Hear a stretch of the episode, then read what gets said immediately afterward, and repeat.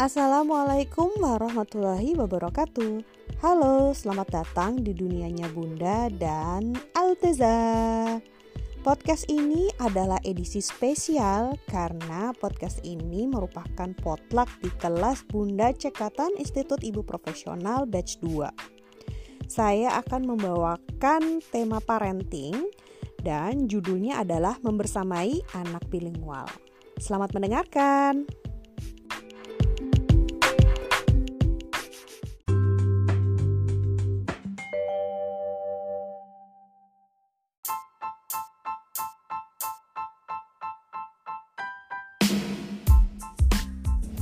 Anak saya lahir dan besar di Jerman. Oleh karena itu wajar jika kemampuan berbahasa Jermannya lebih meningkat dibandingkan kemampuan bahasa Indonesianya. Hal ini menjadi tantangan bagi saya dan suami. Oleh karena itu, kami memiliki beberapa trik yang ingin saya sampaikan kepada teman-teman.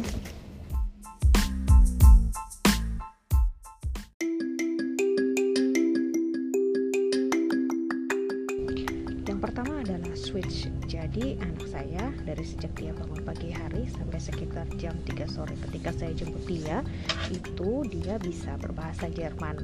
Nah, pada saat saya jemput dia dari TK sampai dengan seterusnya dia tidur itu dia berbahasa Indonesia yang kedua adalah saya dan suami membiasakan untuk berbicara dengan bahasa Indonesia yang baik dan benar.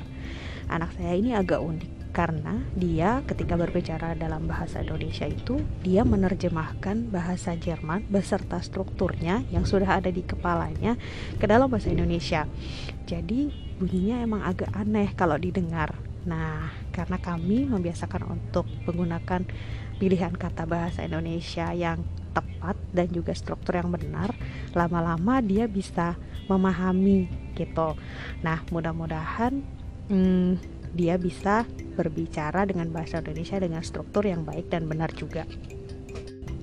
Yang ketiga adalah dengan menggunakan permainan tebak-tebakan.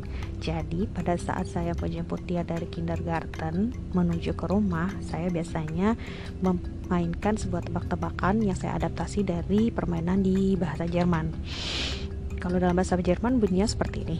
Ize was du nicht und es ist kalau dalam bahasa Indonesia itu artinya kurang lebih saya melihat apa yang tidak kamu lihat dan benda itu adalah Nah, setelah itu saya menjelaskan ciri-ciri benda yang saya lihat tersebut kepada dia dalam bahasa Indonesia, dan dia menebak um, benda yang saya maksudkan dengan kata-kata dalam bahasa Indonesia.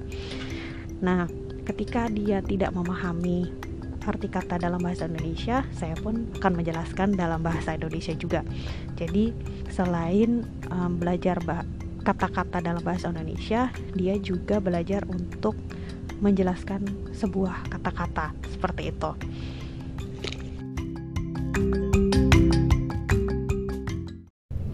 Nah, semoga trik-trik dari kami dapat juga dimanfaatkan oleh teman-teman semua ya.